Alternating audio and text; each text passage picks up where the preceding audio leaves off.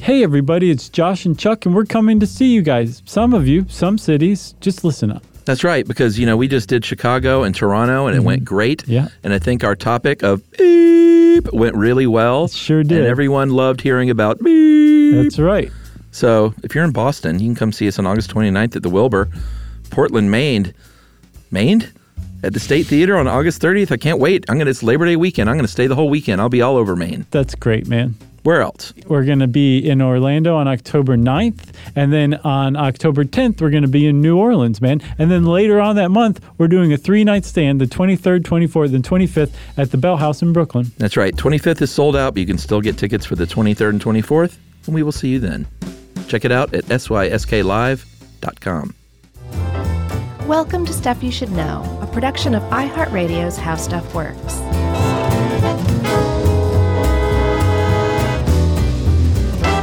Hey, and welcome to the podcast. I'm Josh Clark. There's Charles W. Chuck Bryant. There's Jerry over there eating uh, with chopstick, uh, as a matter of fact. You know, when Jerry pulls out the chopsticks. It's time to record. That's right. yep. She's got she's got Facebook open and she's sitting there with her chopstick. So it's we're recording now. Jerry's everybody. been fork free since 83. Speaking of 83, Your shirt I guess it's kind of 83-ish. looks very Thomas Magnum. It does, Chuck, it does. Not just the shirt, the whole outfit. Look at the jeans, the shoes. Yeah. Yeah. You got the Ferrari out back? Thank you for noticing, man. Thank, I look like a chubby Thomas Magnum. It's funny because uh, I just finished Stranger Things 3 and um, saw that there was a. Have you seen it yet? Are you into that? No, I I, I like the first season. I never really got back into it after that. No, no offense to anybody. Sure. Uh, the the main uh, the sheriff guy Yeah, Hopper wears Mm-hmm. a shirt kind of like that through most of this season, is that right? and so someone did a cut of a like a Magnum PI intro and had him running around and shooting things and jumping into cars, all set to the Magnum thing, Very cool. and it really fits. All you gotta do is throw that song Dun, dun, dun, dun, dun, with the guy with a shirt like that, and it's Magnum. Yep. Of course, he has the mustache too. Well, I'm a mustacheless, chubby Magnum. You should wear a mustache. That'd look interesting. I don't know. I do solve a lot of mysteries, though. Nothing can change a look like mustaches, Oh, dude. In- Especially if, instantaneously. right, especially a fake mustache because you just put it on and bam, you're done. That's right. So uh, I tried. I'm going to go back to the '83 segue. Yeah, we're here. Right, we're right in the middle of the '80s. Yeah, like I, this was super 80s. This is as 80s as it gets. Yeah. The Iran Contra affair. That's what we're talking about. Some people call it Iran Gate. I poo poo that name. They're on Contra. Sure. Um, I remember this going on at the time. Me too.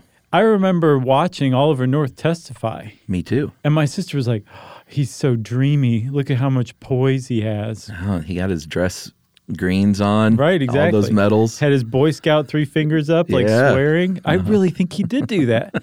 um, but even as an adult, like everything I knew about Iran Contra, Was like wrong. until researching this, it was just the glossiest version. Well, I mean, I, I was like 10 and 11, so you were like 7 and 8. Sure, sure. But I mean, like, still over time as you age, you're like, oh, that's what was going on, or oh, I understand that. Even as an adult, my conception of it was not very thorough at all. And as I dug into it, I'm like, this is one of the shadiest things Oh, America's ever done. Ever. Yeah, and it was really great to do this. And like, now I know it. Now I have a full understanding of what happened. And if it ever comes up at a party right? and people are like, oh, what was that all about anyway? I'm going to be like, well, Please sit down for an hour. and I'll just pull out my smartphone and play our episode. Right. Actually, maybe an hour and a half. We'll see how this goes. Yeah, by the way, everyone, this is a two parter. Yeah, buckle up. And so uh, this is part one. I figured we'd start with the beginning.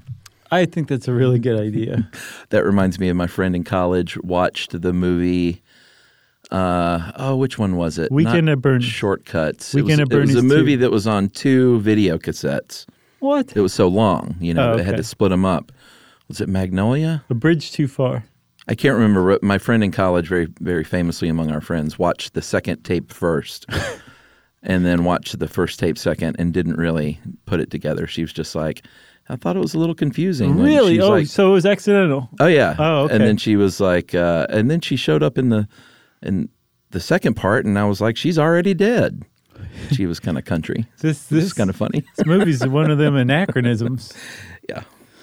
Well, this is not an anachronism because we're going to be normal, smart, sane people and start at the beginning. That's right. And there's really no better place to start than the election of Ronald Reagan in 1980. Ronald Right. Reagan, if you weren't familiar with him already, when he was president, he had already been governor of California. But even before that, he had a pretty extensive career in Hollywood. Yeah. And while he was a pretty big star in Hollywood, a- at least B plus list, if not A list actor. Oh, Yeah. I mean, he was a medium sized star. Sure, but definitely way more famous as president than he ever was as a movie star. Sure. Um, he learned to detest communism. Yeah. And at the time, communism was a really big thing in Hollywood. Like it was very fashionable, um, especially among the intellectuals of Hollywood. Yeah.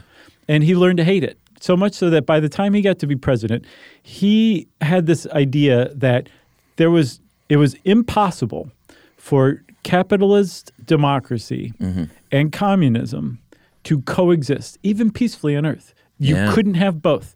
You had to have one or the other. And by God, Ronald Reagan was going to see to it that the one that we had was a capitalist democracy. Yeah. He wanted to stamp out communism wherever it reared its head. Mm-hmm. Uh, and it was rearing its head close to home, which we'll see here in a second, but all over the world. Oh yeah, for sure. He it was called the And bits- Reagan yeah. Bits and pieces of it were. Right. And he came up with the Reagan Doctrine. And the Reagan Doctrine was um, we will aid any any opposition to communism wherever it sprouts. Like if you're if you're fighting against a communist revolution, we'll support your country. If you're a rebel fighting against a, a leftist communist um, uh, government, we'll help you overthrow them. That's the Reagan Doctrine. Yeah, via uh, money, via arms, via training, Mm-hmm. via covert operations that we carried out ourselves. Yeah. There were all kinds of ways that we could and did uh, help s- stem the flow of communism. Yep. So there was, as you were saying, there was a place pretty close to home where communism had sprouted up, and that was Nicaragua, down in Central America. And in Central America in the 30s, the Sandinista government uh, had taken power and had held on to power well into the 70s and by this time the early 80s. And it drove Ronald Reagan nuts that there was a communist power right there that was being supported by the Soviet Union through Cuba, ostensibly. I, I've never gotten the impression that this was ever conclusively proven. They definitely got support from Cuba, but whether it was the Soviet Union who was really calling the shots in Nicaragua, Nicaragua or not, I, I don't know. Yeah, and I think, you know, to go even further back and draw the lines a little even more clearer, the Sandinistans were named for Augusto Sandino, who led the nationalist rebellion against what? The U.S. occupation of Central America. Oh, that's where it started, huh? That's where it all started. And from 19, you know, the U.S. occupied, this is all part of the Banana Wars. Right. So we occupied Nicaragua from 1912 to 1933 Mm-hmm. uh, for a lot of reasons, but one was like, hey, no one's going to build a canal here unless it's us. Right. That was sort of one of the main reasons. And uh, that all ceased in 1933 with Roosevelt's Good Neighbor Policy, Mm-hmm. which is basically like, w- we're going to pull out of Nicaragua. Oh, really? Yeah. Okay. So, But we, we had our fingers all over Central America right. for many, many, many years. And that's why when people forget or choose not to remember when people flee horrible situations in Central America to come to the United States now, like kind of where all these horrible situations started years and years ago, Right. Because of things that we did. Right. Well, when when Reagan became president, um, intervening in Nicaragua, Nic- man, I'm going to have a hard time if I can't say Nicaragua. Um, it, intervening in Nicaragua became like a a like first and foremost priority for him Yeah, for sure. almost immediately they started um, funding the Contras. The Contra rebels are the, the groups who were fighting against the Sandinista government. They were right wing groups. Um, and they were funding them, they were training them, like you were saying. And they were doing all this secretly. There was an operation called Operation Black Eagle. Mm, man, that one. That was something else. Yeah. So we were already funding them, and, and at the time, Congress was on board. And Congress was on board, especially at first, because the Republicans controlled the House. Mm-hmm. Well, you know how when somebody comes in and just steamrolls over the other party, usually in a presidential election? Yeah. very frequently there's it, in the midterms, the congressional midterms, there's like a backlash against that. Yeah, like a house flip. Believe it or not, that happened to Ronald Reagan in 1982. Yeah. And the House did flip. They flipped over to the Democrats. And um, that Democrat controlled House, combined with a Newsweek cover story that came out, kind of turned the tide against um, Reagan's policy on helping out in Nicaragua. Yeah, there was a CIA director named William Casey who was um, he was kind of telling Congress what they needed to hear here and there. Uh, you have in here vague briefings. That that was probably um, a generous way to say it. Sometimes Casey would send another guy though named Dwayne Dewey Claridge, and this is where things really went south because Claridge did not present well to Congress. Um, and anytime Congress feels like they're being subverted or ignored or like kept out of the loop or Mm-hmm. like not able to offer their checks and balances on the executive branch, they really get mad. They do. And, Like we're and- seeing that today. This Right. is like history just repeats itself over and over again. Exactly. Yeah, and and in this particular case, the the place where um, where the the administration, the Reagan administration, and Congress just started butting heads over Nicaragua, it was Dwayne Claridge. Yeah. you know, he just that's how poor a job he did. But in his defense, he was coming from a place where he was a CIA man through and through. And this is less than 10 years after Congress had just basically rooted out the CIA, held public hearings. Yeah. That's when like the um, M- MK Ultra came out and the fact that they've been dosing L- um, unsuspecting Americans with LSD. Yeah, that so kind of in stuff. his defense, he was mad because they uncovered all the awful things that he'd been doing. right, right, right. True compassion, Chuck. Yeah. that's true compassion. So, um, so Congress is starting to, to get a little unhappy with this, and there was one congressman in, in particular named uh, Edward, Edward Boland, I believe, and he was from Massachusetts, and he said, "Hey, I just read about this cover story in Newsweek. It has a, a title: America's Secret War: colon Nicaragua." Seems like they should have flip flopped that, you know, Nicaragua colon America's Secret War.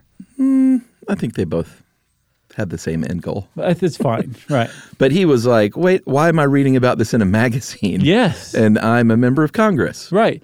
Um, because at this time, like Congress is like, well, uh, okay, we think we're just kind of funding things. We're maybe helping out a little bit. This Newsweek magazine was like, no, no, no, it's way more than that. Yeah. like there is way more American involvement down in Nicaragua than than you've been led to believe, Congress. Like actual covert CIA ops, like uh, blowing up bridges and blowing up buildings and, uh, you know, direct saboteur type ops. Yeah, not just here's some arms. Yeah. And then you know you you close this one eye, but leave this eye open when you're shooting. there was way more involved than that. They're so like, or we could just do the shooting. r- basically, that yeah. might make it here, easier." just let me do it. so Congress, uh, uh, in the guise of Edward Boland, said, "Nope, we're not doing that." And they passed the Boland Amendment, which basically said if if uh, you cannot use CIA funds or de- depart- Defense Department funds to aid the Contras in Nicaragua, it's done. Good night. That's and right. Congress went to sleep. And so that should have been the that's the end of it, right? Because Congress passed a uh, well, uh, was it a law? No, passed an amendment, Enact. an act, Yeah, and so everyone just stopped, right? that's how it works. All right, what's part two going to be about? We're just gonna sit here quietly. so um, this did not stop anything. Uh, here's what happened in 1983. The CIA uh, had this one operation where they went into the commercial shipping harbors of Nicaragua. Oh boy, I know it's it's contagious. I said it right in my head all morning. Nicaragua. There you go. uh, and they put mines there. You know, flo- I was about to say landmines, but they were s- sea mines, Yeah, mine's floating mines. right. And uh, the idea here was we're going to plant these mines.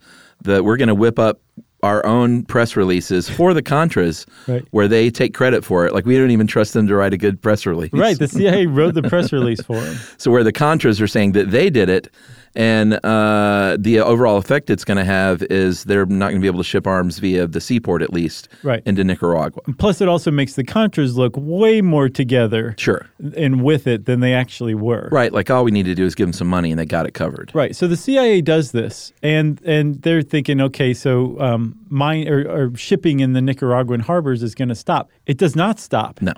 Um, as a matter of fact, there there were there was damage. So they used little firecracker mines, which make a big blast and a lot of water everywhere. But if it's a big ship, it's not going to hurt the ship. Well, it sunk a lot of small fishing vessels, Right. But it also damaged ships from the Netherlands, Great Britain, Oops. Japan, Yeah. and the USSR, commercial ships.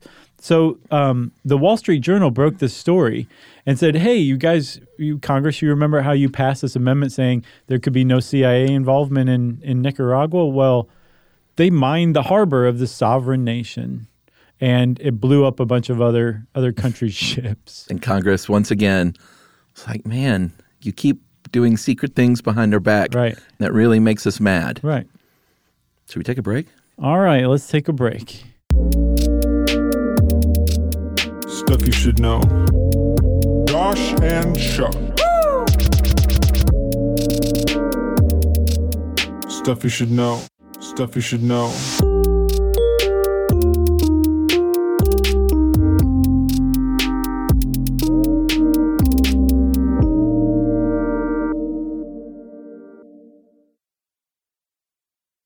Okay, let's keep going. So what does Congress do? They're like, "All right, They're mad. we passed one Bolin amendment, which I don't think we said, Chuck, that first Bolin amendment was passed 411 to 0 Yeah. unanimously saying do not mess around in Nicaragua anymore. That's when you know Congress is mad. Right. When they unanimously agree on something.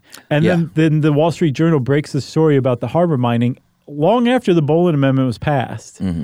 And now Congress is even madder. Right. So they passed two more amendments, Boland amendments, Right. because there were loopholes basically that allowed you know the the U.S. to sort of do these things semi legally.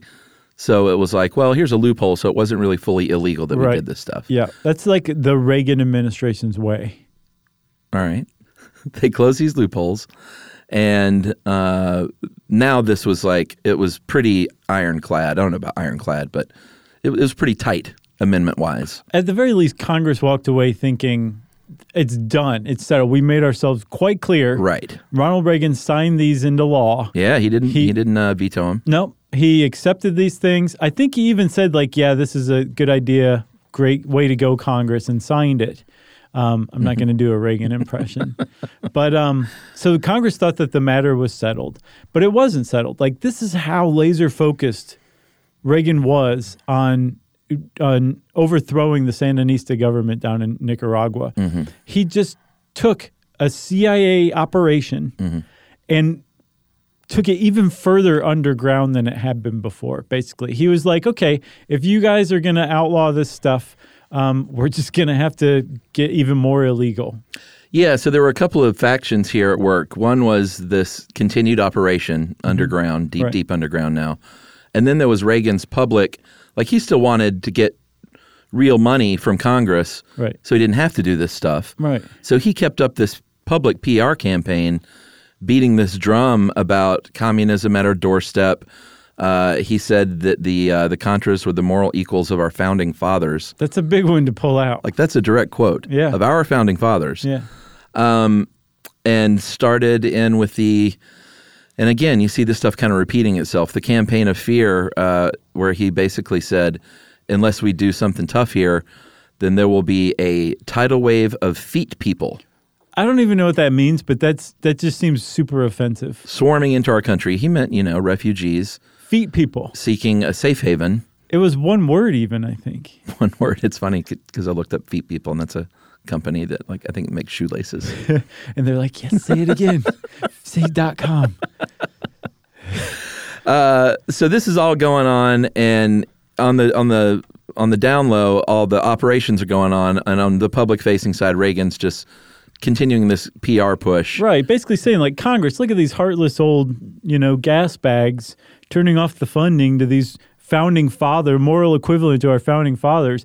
Go vote these guys out of office and vote in some people who will turn the funding back on. yeah and while the contras may have been fighting uh, communism they were doing so through means that the founding fathers probably would not have approved of like murder and torture and rape and mu- mutilation kidnapping and not you know I mean, it wasn't so widespread that it was like that's all they were doing, but they would resort to those tactics. Right. Uh, and that's not founding father stuff. No, it's definitely not not as far as I've ever learned. No, I don't think so. And I mean, it's had a f- few hundred, couple hundred years to come out, Yeah. and it still hasn't. So yeah. I read some of the stuff too. Like some of the um, affidavits were like just brutal.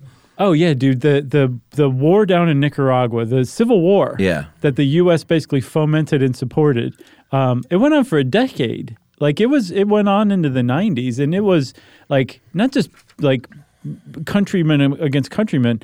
Like civilians were getting murdered by the scores. Yeah. and just they would get kidnapped and tortured and killed, and like it was a really brutal time in Nicaragua. And the the Reagan administration is right in the middle of this, like providing as much aid as they can to one side. Yeah, and it, it was uh, one of the big problems was that the Contras back then were a bunch of different factions, and Right. they didn't answer to a single leader. Right. And the one thing I got out of the affidavits, uh, one of which this woman described them taking her children and her finding their mutilated bodies the next day. Good It was God. brutal. Um, one of the leaders said that there's there's no disciplinary system at all within the Contra uh, groups. So Oh, like, yeah? yeah, like there there's no accountability. So Right. you could do anything you wanted, and there's no discipline set up. Right. So it was just they were fractured, and no one you know was talking to each other, and it was just a big mess. Right. But Reagan was doing his best to, to paint everything in black and white. Right. Contra's good, Sandinista's bad. So anything that Contras did was good, and stuff that couldn't be painted as good would just be denied or glossed over, not reported on. That's right. So uh, while while Reagan's out running around trying to drum up public support for the Contras and thus congressional aid being turned back on, And also saying don't do drugs, he uh, yeah, that was a big one. even though we're shipping a lot of drugs back and Yeah, forth. it's awfully rich now that you know all that stuff. You know. yeah. Um, he's also secretly supporting them, going in flagrant violation of what Congress has said that that America can do. Um, he tells his people he wants the Contras movement to be kept alive, body and soul, is how he put it. Which eh, and he basically said, "Do it." This is what history has told us: is that Reagan basically said, "Keep the Contra movement alive, body and soul." I'm going to go work on Congress. I'm putting my hands over my ears from now on. Whether Y- that's yeah. true or not, we will probably never know. Right. Because it's all as been far shredded. As, as far as the history books is concerned, Yeah. that was that's what happened. Right. So uh, here's what they did. They said the CIA has a bad rap um, for a lot of reasons, and Congress is not super friendly with them. Well, they expressly forbade the CIA from operating there. Right. So he said, here's what we're going to do. Um, we're going to use the National Security Council. And the, the CIA chief, William Casey, he's around. He's going to just like advise here and there. And William Casey was like, oh no, I really got to be involved because this is really good stuff. They're like, no, no, no, we're talking like officially here. It's like, oh, yeah, yeah, okay, yeah, sure. exactly. So at first, uh, uh, National Security Advisor was uh, Robert McFarlane, and then he was succeeded by John Poindexter. Mm-hmm. Very important you remember that name. Um, and then Casey's still there, like you said, doing his thing o- Yeah. on the down low, unofficially. Right.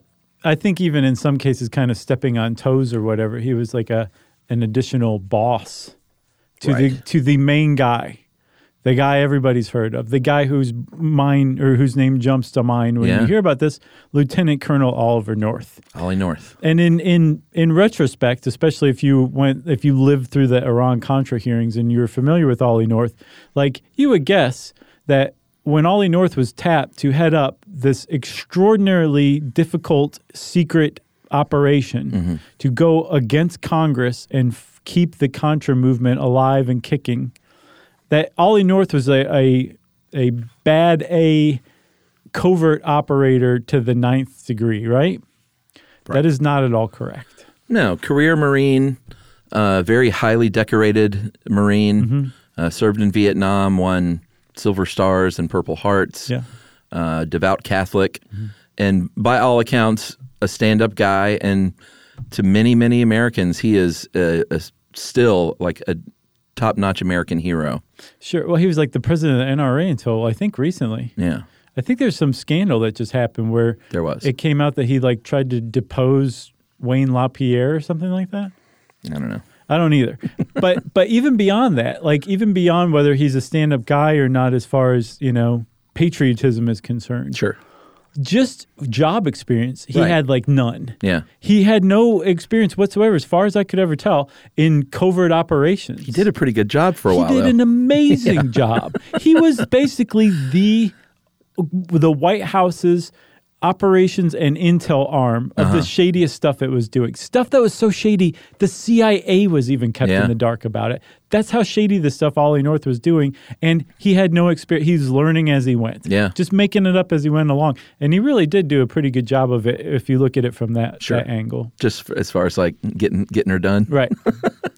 So um, what they basically decided was, all right, if we can't get the real taxpayer money and like official funds, we'll just go and raise funds on the side in secret um, through business people that you know we can have these big parties and dinners and say, hey, listen, communism is knocking at our door. This wouldn't be good for America. It wouldn't be good for your company. Right. And why don't you give us some money? Uh, open up the checkbook. right. Reagan's here. You want a photo? Yeah, sometimes he would show up to these secret fundraisers. and uh, it was a it was it really worked. Like they raised a ton of money from the business elite of America to stop the Sandinistans Yeah. in Nicaragua. So they actually forget this. They founded. Uh, they had two private citizens found a nonprofit, Mm-hmm. the National Endowment for the Preservation of Liberty. Its sole purpose was to get these fund these illicit funds Mm-hmm. to send to the Contras, which means that the people who are donating to the president's illegal secret proxy war could write their donations off on their taxes. That's right. It's just I mind-bogglingly know. hilarious in some senses. Yeah, but they were uh, not the most stand up nonprofit because, as you point out, they raised six point three million dollars through that organization uh, during 85-86. About three point three million made it to the Contras, and uh, so that means a fifty two percent program expense rate. That's pretty bad. Yeah. That's not good at all. Now, three million dollars it took supposedly to run to run that uh, nonprofit. Those fundraising breakfasts for a year. yeah. Pretty bad. Good omelets, though. So, um, yeah, oh yeah, the best. Top notch. Yeah. So from this this idea like, okay, this is this is probably kind of legal. We're just fundraising. Right. We're not giving any American taxpayer funds. We're just getting other people to donate. Private citizens. Saudi Arabia was a big one. And it was all to stop communism. So, like, I think their intentions were that Oh, definitely. theirs were. Yeah, and but there was a s- definite end justifies the means Sure. kind of thing, Yeah. and and really isn't the president really the most powerful person in the world? Right. Can Congress really tell the president what to do as far as foreign policy goes? Nah. Yeah. That was kind of the idea, I think. So Saudi Arabia donated a bunch of money. There's all these private citizens donating money. Um, and here's the thing. The Contras found themselves flush with cash. Yeah. Many millions of dollars. Over just two years, Saudi Arabia alone donated 32 million to the Contras. Yeah. This is a couple of loosely affiliated factions fighting in two spots of Nicaragua Mm-hmm. that suddenly have 30 plus million dollars at their disposal. Yeah. The problem is they don't have the contacts in the international arms trade to buy arms with this money. They just had Yeah. a bunch of money and they're like, who wants this? Right. And they were getting crickets Who's in got return. some bombs? Right. You know, the, the cartoonish black kind, the round ones that are shiny. It We'll was, take it 15 of those, was before Craigslist too. right? So their only uh, their only avenue was to go back to the Americans and Oliver North, and uh, he began working with a guy named Richard Secord. He was a retired, forced retired. We'll get into that in a minute. Air Force Major General, and he had a lot of experience. Um, there was this group of dudes in the 1970s and 80s that were. Uh, former CIA or current CIA, former CIA, former and current American military, who were all had their fingers in the illegal arms trade. Right. So, exactly what you can imagine a, a Hollywood writer would come up with, Yeah, this is the real life version of it. yeah, for sure. So they would, they would, um, you could farm out assassinations to them. Mm-hmm. They could m- rustle up mercenaries. They could um, carry out sabotage operations. They could find whatever gun, bomb, Yeah. anything you needed. You want some money laundered? Yep. Done. Right. Anything that is extraordinarily illegal and deals in death, like these guys could get their hands on. You want some poison? Done. Sure. Oh, a, a, a bomb disguised as a briefcase? We got it, buddy. Yeah. And they would, here's the other thing, too. They were an illegal black market arms ring, but they were also even more illegal in that they would sell to whoever, Mm-hmm. whether you were an enemy or a friend to America. It didn't matter. These guys were uh, operating well above any sort of national loyalty or anything like that. Yeah, this was about making money. sure. like many millions of dollars. It- yeah, you're right. So, especially a guy like Secord, he wasn't. He was in it to make dough, Definitely. whereas an Ollie North was uh, seemingly in it to stop the, you know, communism. Right. So that's a, that's an important point. But the fact that they that they contract with Secord to kind of swoop in and help um, h- hook the Contras up with arms means that the Reagan administration is contracting with this extraordinarily illegal black market arms ring. Yeah, one of which uh, they took down some of these dudes over the years. Um, one of them, uh, one of the founders of this group, was a CIA op named Edwin Wilson. Mm-hmm. He uh, was sentenced. He served 22 years, 12 of which were in solitary confinement, but was sentenced to 52 years for illegally arming Libya with 10,000 machine guns and 20 tons of C4 Right. that he hid in barrels of mud and flew on a chartered jet to Libya. Right. it's Himself. like Hollywood stuff. I know it really is. Like this really happened. It's crazy. And it wasn't just Libya. This guy was funding or um, outfitting Muammar Gaddafi. oh yeah. Idi Amin was another customer. Yeah. Like whoever, if you need to keep a stranglehold on power in your country, we're the people to help you do that. Yeah, and when I teased earlier about Richard Secord being uh, forced into retirement, that was due to his connection with uh, with Edwin Wilson. Right. So he was forced to retire from the Air Force.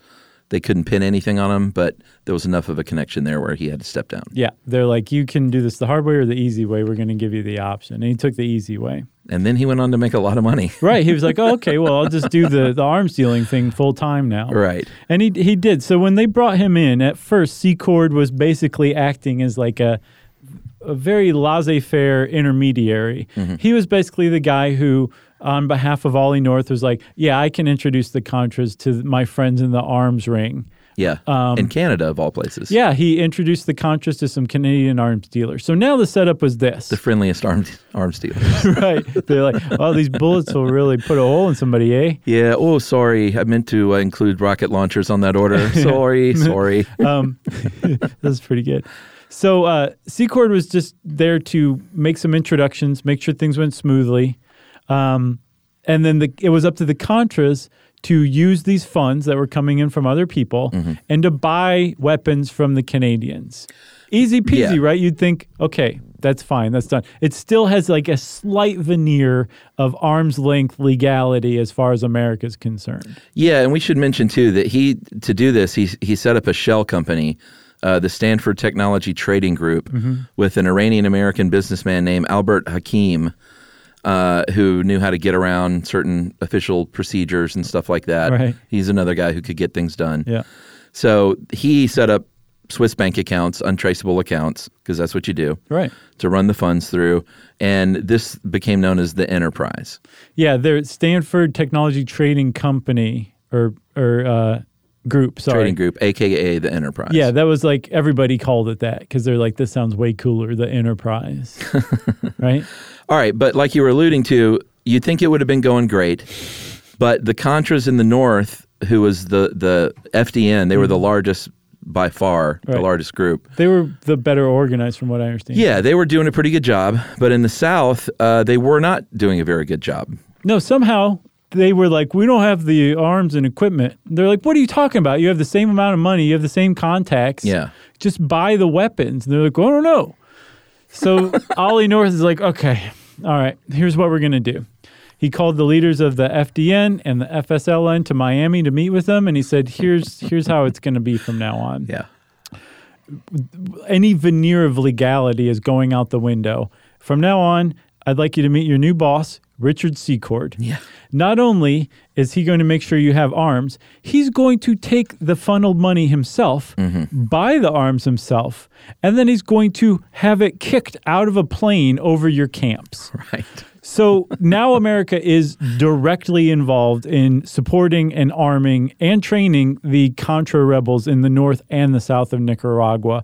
And if there was any, again, if there's any kind of legality, it's totally gone at this point. Yeah, and in the meantime, uh, Secord and Akeem were marking up their stuff as much as like 300%. Dude, they made a lot of money off of this. Yeah, they made a ton. But they put it. Uh, they put a lot back into the enterprise. I mean, they took this job very seriously. Oh, yeah, it was a company. Like, if you are, if you were Ollie North, you were quite happy with the work you were getting from Richard Secord and Albert Hakim because the shipments went out on time. They got everything they needed. They had so much money they had it left over, but they were also investing it into the enterprise. They bought um, planes. They rented airstrips. They hired employees. Yeah. They contracted with other like um, airlines, like a CIA front. Um, I can't remember the name of it right now, but they were they were doing the work for sure. Great healthcare. Yeah, the best benefits. All of the uh, all of the Contras had really nice teeth. Yeah. After Richard Secord took over. Work from home. Yep. Uh, all right, so let's take another break here, and we'll come back and uh, bring it home for part one with a little bit about the propaganda machine that was set up. Stuff you should know. Josh and Chuck. Stuff you should know. Stuff you should know.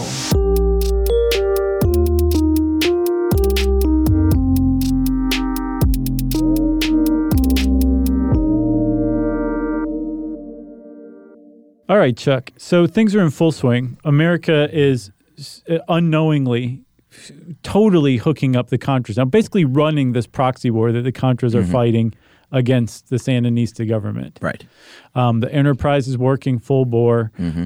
and i- if it if it couldn't get any more illegal, if you thought it couldn't get any more illegal, prepare to just be knocked right over. Yeah, so here on the home front, um, it was decided that there needed to be a pretty massive and dense um, propaganda campaign. And it's uh, we're not talking about Reagan just going on the news talking about communism being at our doorstep. We're talking about a real deal propaganda campaign. Uh, and they even set up an office, the Office of Public Diplomacy for Latin America and the Caribbean, that was founded and managed by a Cuban American named Otto Reich. Okay. Uh, and this was all exposed later on by the Miami Herald, uh, by the reporting of a guy named Alfonso Chardy. Yeah, I just want to interject here real quick. Mm-hmm. So, do you remember when we've done you know historic stuff in the past, and I'm like, go read the contemporary articles. There was These are some so good. really good reporting going Yeah. on because the story was so huge and multifaceted. Oh, yeah. I mean, Newsweek broke it before Congress knew. yeah, right. The W- Washington Post broke it. Yep. And Wall then- Street Journal. Yeah, Wall Street Journal and then the Miami Herald. Yeah. L.A. Because Times did a lot of really It was good reporting. going on like in Miami's backyard. But it was back when it wasn't like, oh, think piece, think piece, think piece, actual article, Right. think piece, think piece. You know, it was like real Yeah. reporting. And even then, it still di wasn't up to snuff in the end. Yeah. But there were actual journalists like actually paying attention and writing about this stuff and informing the Yeah. public about it. And this is when you and I were kids, and I think like maybe even the seeds of us, because we both kind of had desires to be real deal journalists Sure. in our lives Yeah. at one point. yeah. Look at us now. Speaking of What a joke. R.I.P. Mad Magazine, oh, yeah. what a shame. Yeah, they tried that reboot. Didn't work. Yeah. it's tough. It is. It's it's tough biz these days. Yeah. And I got friends that worked for him too. Like in this recent reiteration. Oh, really? Yeah, or iteration, I guess. Well, I know one of their illustrators is a stuff you should know fan from years back. Yeah. Yeah. It's very sad to see it go. Yeah. So, uh it was a very 80s reference though. It was. It really wasn't off track. Yeah. So, um, all right, this is going on. They they set up this office run by Otto uh, Reich.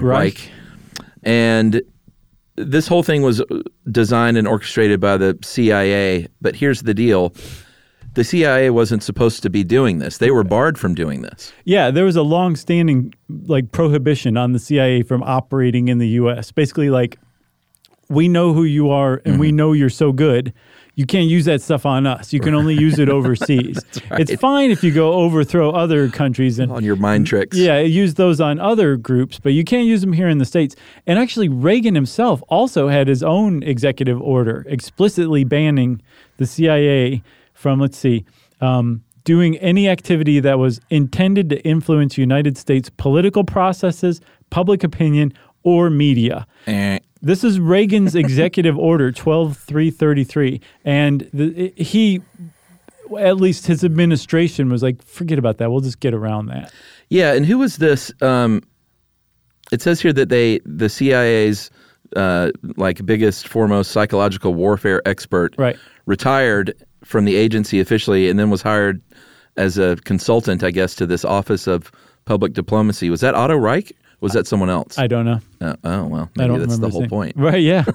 but that was how that's why I was saying earlier like Reagan that's the Reagan administration way just like here's the letter of the law, well let's change this letter in our sentence and now we're following the letter of the law. Right. You know? And that's what they did. So the the CIA's psychological warfare guy retired, came on as a consultant, he said, "Oh, here's what you do."